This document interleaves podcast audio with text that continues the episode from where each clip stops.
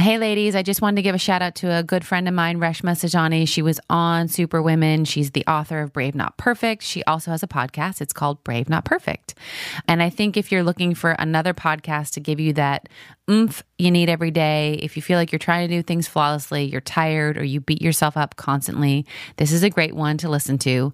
She talks about how bravery is a habit you form and she wants you to help build that muscle so that when it really matters, you're ready to take on the challenges that life throws at you. So listen and subscribe to her podcast wherever you listen to them. Hi, everyone. It's Rebecca. You're listening to Superwomen. Today, my guest is Jill Kargman. She is hilarious. You do not want to skip this episode.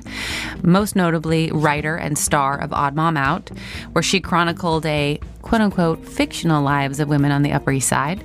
But she's an author, she's a badass, mom of three. And um, there's a lot of swearing in this episode. I'm just going to warn you, she does not hold back. So if swearing offends you, definitely don't listen to this episode. I hope you enjoy. So I'm with Jill Kargman. We met through a mutual friend, Miss Crystal Mears. Yay, love Crystal. I would love to just hear like I obviously knew you when I met you from Odd Mom Out. But what was before? Before I was just a writer, I wrote books and I, I started in magazines. I had worked as an assistant, um, an interview in Harper's Bazaar, and I, I thought I wanted to be in magazines and just be a magazine writer. And then I wound up writing a screenplay for a movie that was at Sundance and then books. Like I wrote trashy novels for What kind of trashy novels? My first one was called The Right Address. It's about a co op on Park Avenue and the different people that live in it. And then um, eventually, Momzilla's, which was, I think, my fourth or fifth, um, Momzilla's became Odd Mom Out later. NBC had optioned it and hired a writer to adapt it because they wouldn't let me do it because I was sort of a nobody with in terms of TV writing at that point. Even though I had written for MTV, I had a bunch of shows there, but it wasn't in the Writers Guild. It's all non-union there. Right. So um, I begged to do it, but they wanted to bring in big guns. And then it never got made. And years later, when I met Andy Cohen, I said, Can't you just like reach over and take it? Because NBC owns Bravo. And he said, That's not really how it works. But um, so I, I had sent him Momzilla's and my book of essays, Sometimes I Feel Like a Nut. And we really developed Odd Mom Out together. Like a lot of people ask, Why Bravo? Why weren't you on Comedy Central or HBO or something else. And I said, like, they never would have touched me. They, I was a book writer, and you get put in those pods, kind of, where you can't. It's harder to break out. Right. And um, once I was meeting with Andy's henchman at the time, Lara Spotts, who later became my showrunner. You know, I realized like this is a collaboration. It was totally from within our team there that it grew. I didn't go around and have it fully formed and pitch it at all the networks. So stepping back before that, you were always a writer. How did you know that you loved writing? Did you write a lot in high school? Like how did you decide that that and then and then from there, the second question would be how did you get a book published? Like you know, because I know so the- many writers that struggle with that. I think, um, yeah, high school was a help. In tenth grade, I had a really good teacher, Barkley Johnson, who who said, you know, you have a voice. But I really think it was my dad had always said, write like you talk. And so whenever I wrote letters to my friends, a lot of them still will send me screenshots of letters that I sent them in tenth grade, eleventh grade. I always wrote exactly like how I talked, and I just shit it out. I don't edit it or. I never did rough drafts. I just like diaried it out. And it felt like, you know, I, I it was like breathing to me. It was like talking because I wasn't self conscious about putting everything out there properly, you Right. know, and, and, and then later, um, ironically, I was not, I never took English in college. I was not an English major. I got to college and my grade had, I think, 400 English majors. And, you know, when you're an English major, I think you start to get self conscious and you have these people criticizing your work and everyone passes around the stories and rips them to shreds. And I don't think I'm wired, or at least at the time, I don't think I could have handled that very well. And Right. that didn't sound appealing to me. So I became an art history major. There were 28 of us. I had only professors, no TAs. I had so much attention.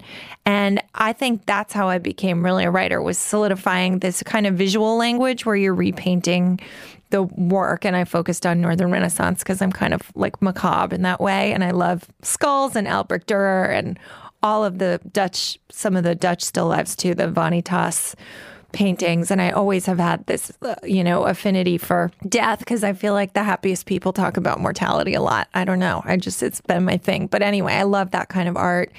And then um, in my summer internships in magazines, they I knew they were never going to have me write or anything, but I was packing trunks or taking Polaroids back back in the Stone Ages when we took Polaroids. Um, I have like my walker with tennis balls on it. Um, I was doing like menial work, but my dad always said like you got this internship because of me and you didn't get it because you're so great. I made a phone call. So you're going to fucking be the first one there at yes. eight in the morning and the last one to leave. So I was. I was there before anybody else. I took out the garbage. I would redo their Rolodex. I would clean their desks.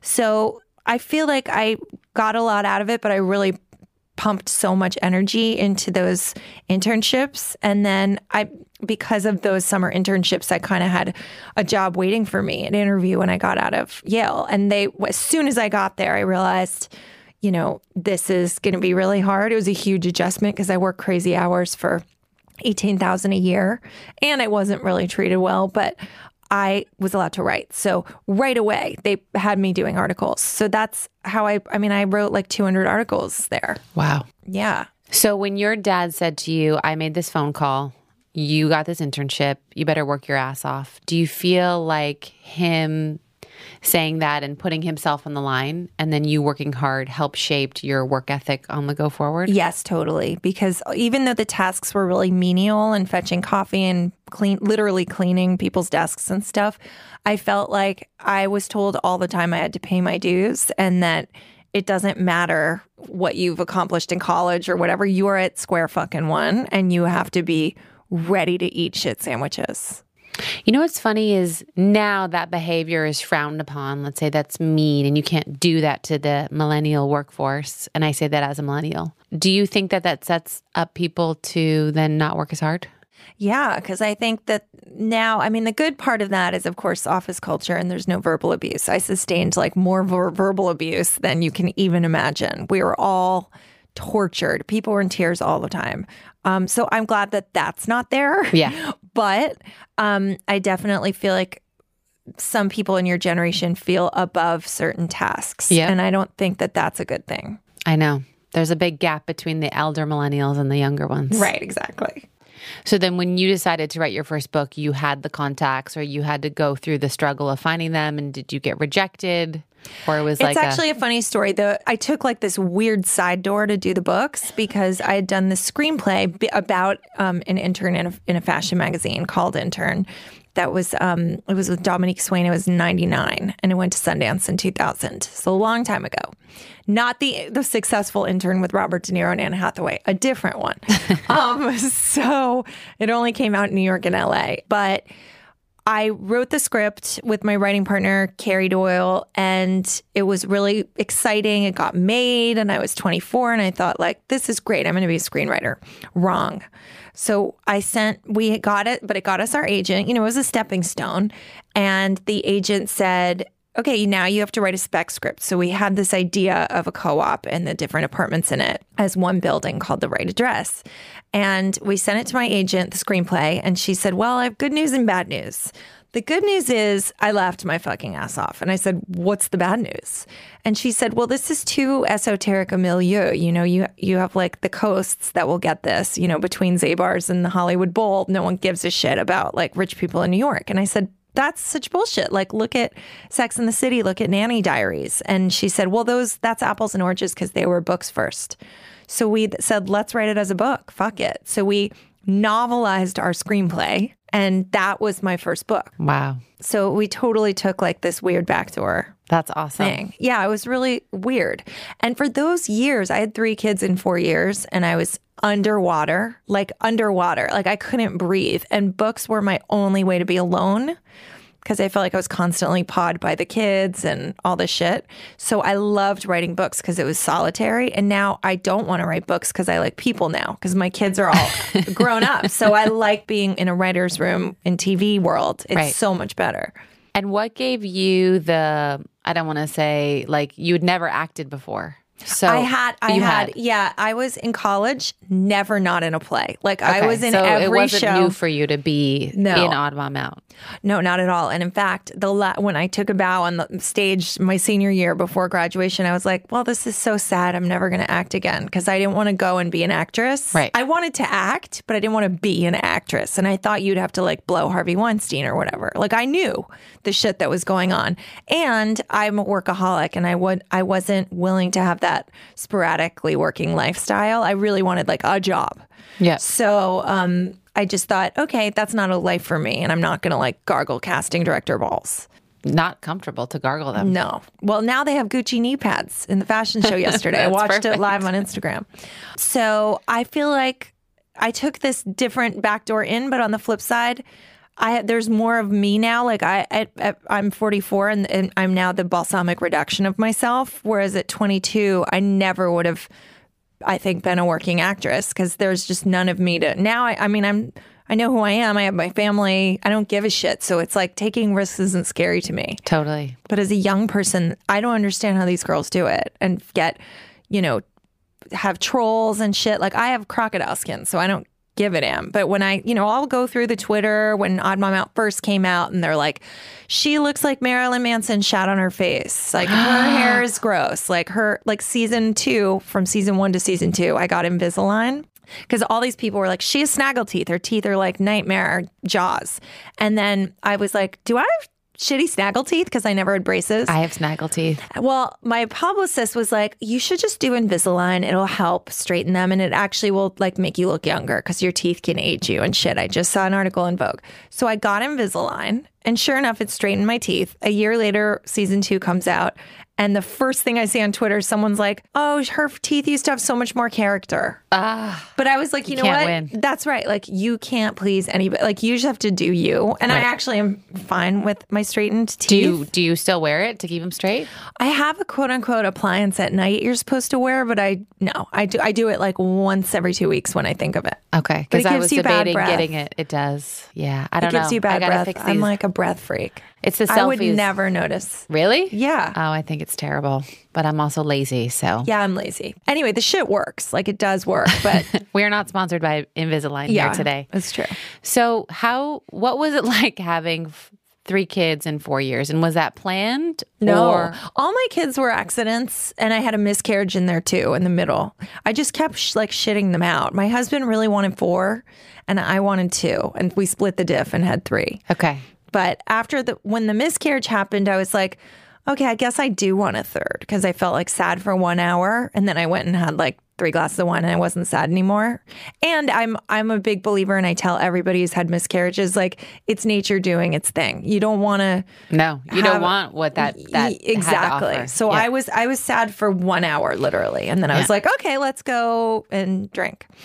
I'm not even that big of a drinker, but I feel like motherhood started me drinking, kind of. yes, my bottles of wine started after my son. Yeah, I never did that. I didn't even drink at my wedding. I think I had like a sip of champagne. Yeah. And now it's evened out again. It's weird. Now I don't crave alcohol as much because they're just not having tantrums or shitting themselves or anything like that. How old are they? Um, almost 16, 13, and 11. Wow. Yeah. So you're you're in the clear. They don't want to hang out with you necessarily. Actually, I am very lucky. I have a really good. My son is like, I have two girls, and people are like, "Whoa!" There was a lecture at my daughter's school. They invited us to saying how to deal with your teenager, you know, and all this stuff. And I was like, I'm good. Like, I'm really, really lucky. She's. We have a really good relationship. My son is the one that gives me grief. And most people are like, boys love their mommies, and the girls are the difficult ones. And I have the opposite. I'm like, he, well, I think he loves me, but we butt heads. Right. Let's put it that way. Okay. Like he's my door slammer, not the teenage girls. So funny how that works. It's weird, yeah. So what it, what was in in all this you know thread from magazines to books to then this uh, odd mom out and now a free agent. A free agent. The thread is basically, I think, continuing to say what you want, write what you want, and just like follow your gut. I had a couple setbacks um, where I didn't listen. And one example is last year. Listen to your gut. Yes. Okay. But only because I don't have it's funny you you you when you're told over and over again like you're new in this industry and you're you have to listen to the people. I, I finally realized like nobody knows anything. You know, I, I have to trust my gut and not this, you know, I never had an agent when Odd Mom Out, Out started and I actually love my agent. It wasn't it's nothing to do with her, but I feel like you there's a sense of the industry and the way things are done and that I was supposed to follow along and pitch a certain way or do things the way that it's done. And I never have had that playbook. Yeah. And um, I think one of the reasons Odd Mom Out felt fresh to our viewers was that I didn't have that experience in the writers' room where there where this sort of the rules of act one and you have to build to this and then scene break and there's all these rules in writers' rooms and I was like, yeah, I just want to do this. And I didn't have the cool thing about Bravo is it was because it's mostly reality, it was the wild wild west. They didn't have a team of scripted, you know, department executives who were giving me notes. So no one was clipping my wings. I got to really say what I wanted to say. Right. Unfortunately, it doesn't work like that normally. So that was a huge wake up call to me. So when Odd Mom Out um, finished, I sold a show to NBC. It was The Munsters, where I was doing a reboot, and Seth Meyers and Mike Shoemaker were producing, and I loved them. I worshiped them. I was so lucky to work with them. But I remember saying, I don't think NBC is the right fit for this. I think it should be, I love to curse. I want to be dark. I have dark humor, and it's a dark subject. And I knew Eddie Munster in my version would be a teenager and would come out as gay at the end of the pilot. And i wanted to talk about like some of the depression he was facing and all this shit. And nbc was you know the home for it because seth is there and everybody was saying you know they want to take it off the table. Like you're just go with them. And even though my i knew that it would have been better streaming I I did it, and and it was, and it it didn't get on the air, so it it felt like. And you never get it back once that happens. No, it's no, there. because they own. So Universal owns NBC, and Universal owns the Munsters, and you never so, get it back. No. I mean, I have the script. What I do sometimes is I'll like grave rob my own scripts and put jokes in other things. So I feel like there's a lot of good shit in there that will make its way out. Okay. Somewhere. Right. Somehow. I don't know how yet, but I kind of like bank jokes. And so, do you draw a lot of your inspiration from the life you have lived, being that you're from New York? You've grown up on, I'm assuming, the Upper East Side. Yes. Now I'm in Midtown. I'm in Dorito, down under Roosevelt Island tram overpass. Oh, that's a thing. Well, it's a thing now. But I I feel like I yes is the answer. Odd Mom Out, definitely. I mind from my life and applying to kindergarten, and all the bullshit that New York moms deal with, with like type A competitive moms. Um, but I feel like I my kids have grown, so now I'm interested in the teen world. Like I think I want to talk about that. And there's also kind of a hole in the teen movie marketplace. I miss John Hughes terribly. Yeah. And I get in bed with my girls and watch all the Pretty in Pink and Ferris Bueller and 16 Candles. And the beauty of those movies to me was that they didn't know what to say. They didn't have like a perfect zinger. You know, Molly Ringwald was biting her lower lip and feeling invisible. And then there was a spate of teen movies where, you know, they had the perfect comeback and this quip and they were had just like the best art, articulated insults. And I never had those uh, in my back pocket when I was 15. So it just felt overwritten. And I want to go back to that kind of purity of those teen movies and were- feeling invisible. And then I'm actually readdressing some of John Hughes's themes through the lens of the kind of pernicious side of social media, What does pernicious mean? like dangerous dark. Okay. Yes. But I, I love Instagram. I think it's the best. I'm on it. I spend a lot of time on it. I love looking, I love keyholes into people's lives. But I wasn't a teenager with it. I'm a 44 year old. When I see my girls going through and they'll zoom in on people's bikini body on the beach or wherever, I, I I'm constantly reminding them they took 30 selfies to get that one. There are filters, there are Facetune, BodyTune. Like this is artifice. This isn't their life. It's a construct. right. And do you think the girls know that? They do. Okay. They do. Because I'm- pound it in their fucking heads. Good. Yeah, because I have a four year old, and so I'm like, as I as she grows, I'm like, how is this going to work? It's kind of frightening, you just have to talk about it all the time, right? this is fake. constantly. I don't get my makeup done every day for no reason. Right, exactly. So, what do you think your next? What are you working on now? Well, I'm working on um, an adaptation of a book that a writer who I love did, and I'm I'm gonna pitch it in LA. That's kind of a long shot. And then um, I don't know. I really think I want to try writing a movie. It's been 20 years, 20, 21 Wow. years since I've done that. I don't even know if I know how to do it, but I'm just gonna fucking try. And the worst thing that can happen is it like rots in a drawer somewhere. But who cares? So you strike me as someone that is fearless. I'm not fearless. I have like really irrational fears. Like what? um, okay, clowns, Okay. rats, Okay. um, suburbia. Like I told you, I have suburban panic disorder. I, I don't know how to drive. Red states right now. I'm really like freaked out by the polarization in our country, and I'm obviously a Democrat and liberal. So I just I feel like I hear banjo music if I cross the George Washington Bridge. Like I just don't want to be not in New York right now because I don't feel that safe. Okay. Although I met some really nice people in Texas a couple weeks ago. I was there for a speaking engagement and there there are pockets of blue everywhere, I will say, and like-minded people, but I feel like I grew up in a house where it was, you know, difference of opinion was a good thing, but it's become so extreme that to me it's not difference of opinion, it's just right and wrong. Yeah. So I can't really spend time with Republicans right now. I hear you. So I have a fear of dumb people Okay. and I have a fear of haters. Like I don't hate anybody, but I hate haters. Like if you're racist or homophobic or whatever, I just I those people I can't abide and I can't even have a conversation with them. Right. As far as things that have challenged you or been, you mentioned some setbacks, but have there been uh, deep challenges or things that made you not scared as in like a clown or a rat, but just like, oh shit, how do I get through this huge challenge? Yes. Okay, so I have two. Okay. The first is I had a double mastectomy last summer. I had two lumps in my left boob that they found actually around, mm, I guess, like la- fall of 2017. And they said, well, you have these two lumps. You can do a lumpectomy. We were doing like breast MRIs every three months where you lie in that tube. It sucks. Like your boobs go in these empty cones and for like an hour and you hear this horrible noise. They give you a sedative, but I don't really like drugs because then I can't poo. So um, I did that three times.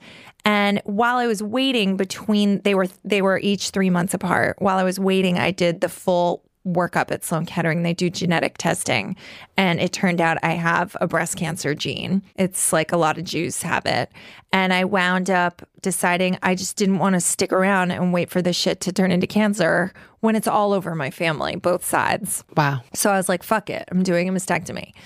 So I did the double mastectomy last um, June, June of 2018, and the reconstructive surgery in August. And that was fucking hard for me because I had the drains, I had all the shit, and I'm not into medical stuff. Well, yeah, and I didn't take any pain. And by the way, I had an epidural when I had my kids. I'm not one of those hippies that's like, I'm going to shit it out in a bathtub and I rule. I got a birth announcement once that said natural childbirth engraved in the lower left hand corner. And I was like, fuck you. Who cares? I'm not anti drugs. I'm just saying for me, I can't take any of that opioids. Like, I can't believe America's addicted because you cannot poo. So I just took Tylenol. I was in terrible pain. I drank wine, but not enough to make the pain totally go away. So that was tough. And then right on the heels of that, my son came home from school crying and I had my drains still in and it was gross. Like you have these tubes coming out of your pits with like blood and pus and it's fucking gross. And it's gross. It's scary for a kid to see that. And I try to cover it up with bathrobes Yeah. but they're there, you Right. know, like you see it. And um, he had tears in his eyes and sat on my bed. And I was, I said, I'm gonna be okay, sweetie. It's all gonna be okay. And he's like, No, it's not about you. Like he, I realized, like I just thought that he was crying because of my state, and he was like, No, this kid in school um, came up to me and said, God sent Hitler to kill the Jews because you nailed Jesus to the cross. Whoa. So I like flipped out. Like I'm a generally really happy person. I'm I'm one of the happiest people I know. I went into like a really dark place. I started sobbing and I didn't stop crying for like 4 hours. I called my parents.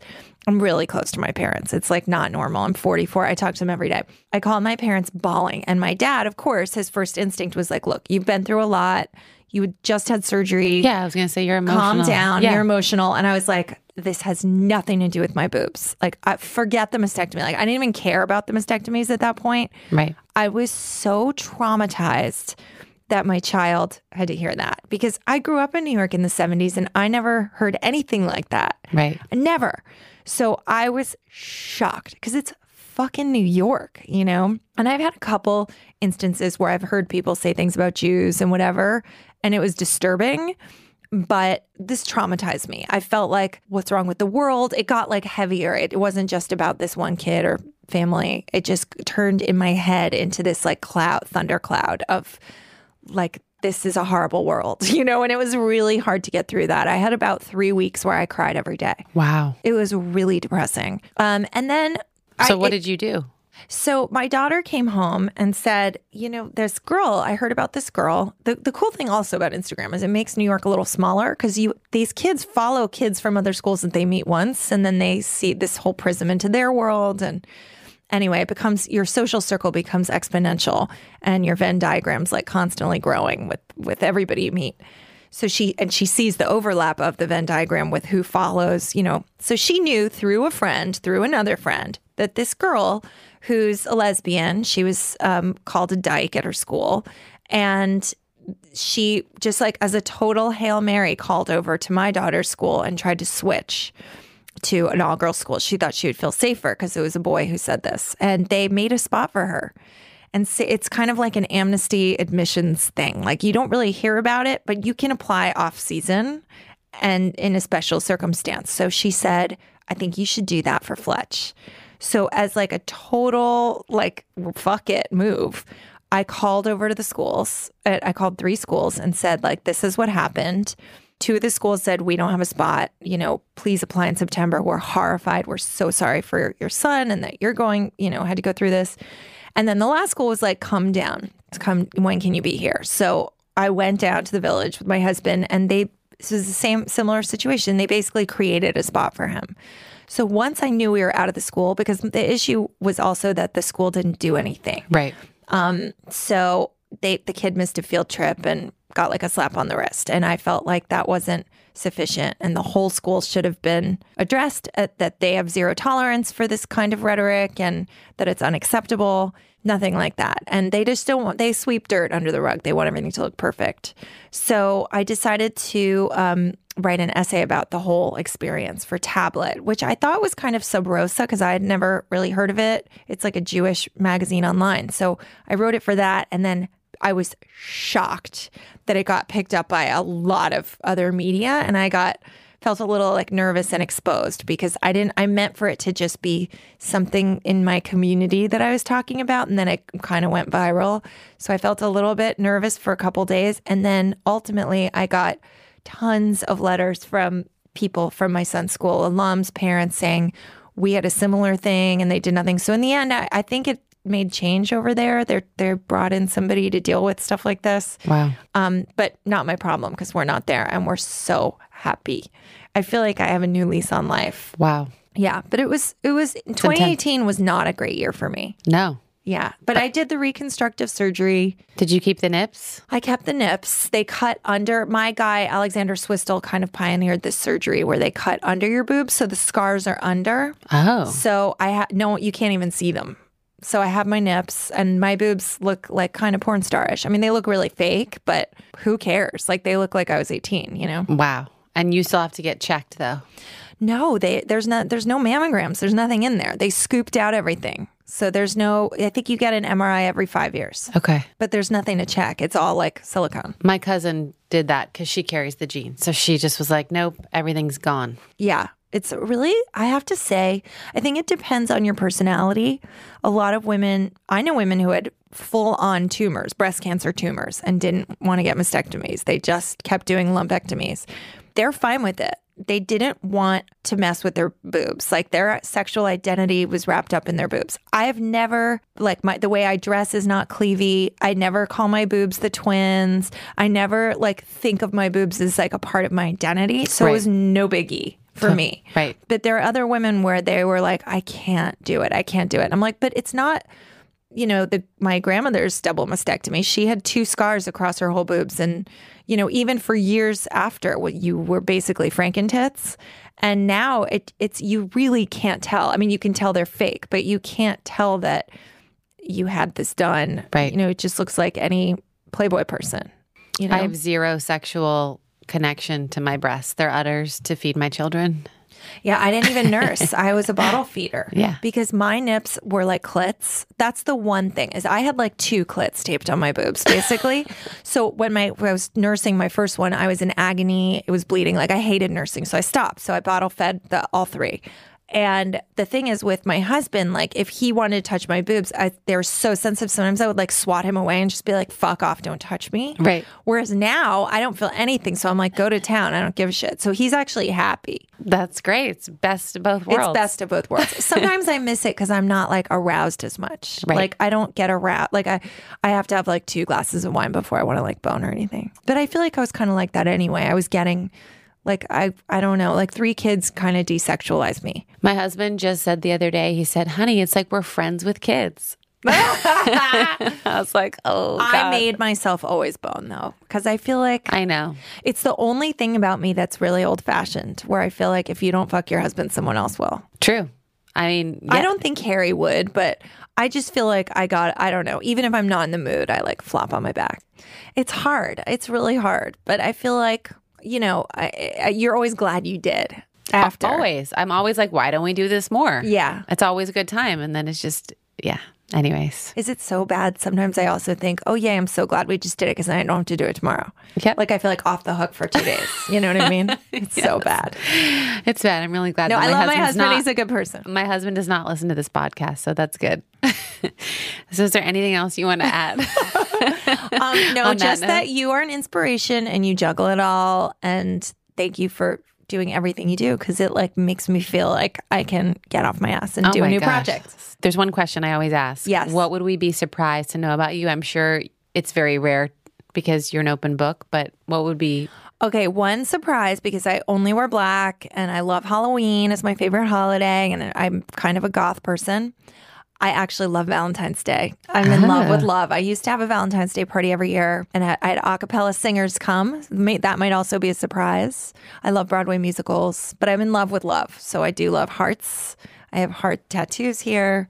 You know, I have my swords and I have my gothic New York on my back in the New York Times font, but I also have hearts. being that you have done so many things in so many different fields, do you have any advice you'd like to leave our listeners with about um, anything? Yes. Could be about sex. Well, it's more of like you're raised all the time saying better safe than sorry. And I think better sorry than safe.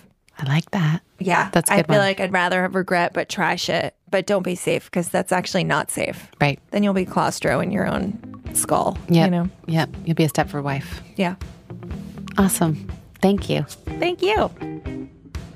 That was Jill Kargman, everyone. I hope you enjoyed the episode, and you can follow her at Jill Kargman. I just wanted to read you guys a couple of new reviews that came in. Um, again, I read almost every single review that is sent. I read over every email. And if I don't respond to you right away, I'm sorry, but I'm reading. Um, this one's from Blush Not Pink. The only reason I'm still sane. Wow. This podcast has salvaged the very select remnants of my sanity. Rebecca has created this incredibly safe community for young female entrepreneurs. I'm a newly minted ED, executive director, running a brand new nonprofit, very much on my own. Absolutely everything runs through my hands. Hearing the struggles, real genuine problems, fears, pains, and sometimes just pure crazy that some of my own role models and other powerful women have faced gives me the space and comfort to breathe a little and know I'm not alone. Thank you for creating this incredible and empowering space for women, especially those who need to know the journey is messy, imperfect, scary, and still beautiful. Listen, Blush Not Pink, it is always scary. And I think it's becoming more and more apparent to me that everyone I talk to has horror stories almost every day. And so I think it's about getting used to the horror stories and accepting them and getting used to all the holes in the boat and just keeping that bucket handy.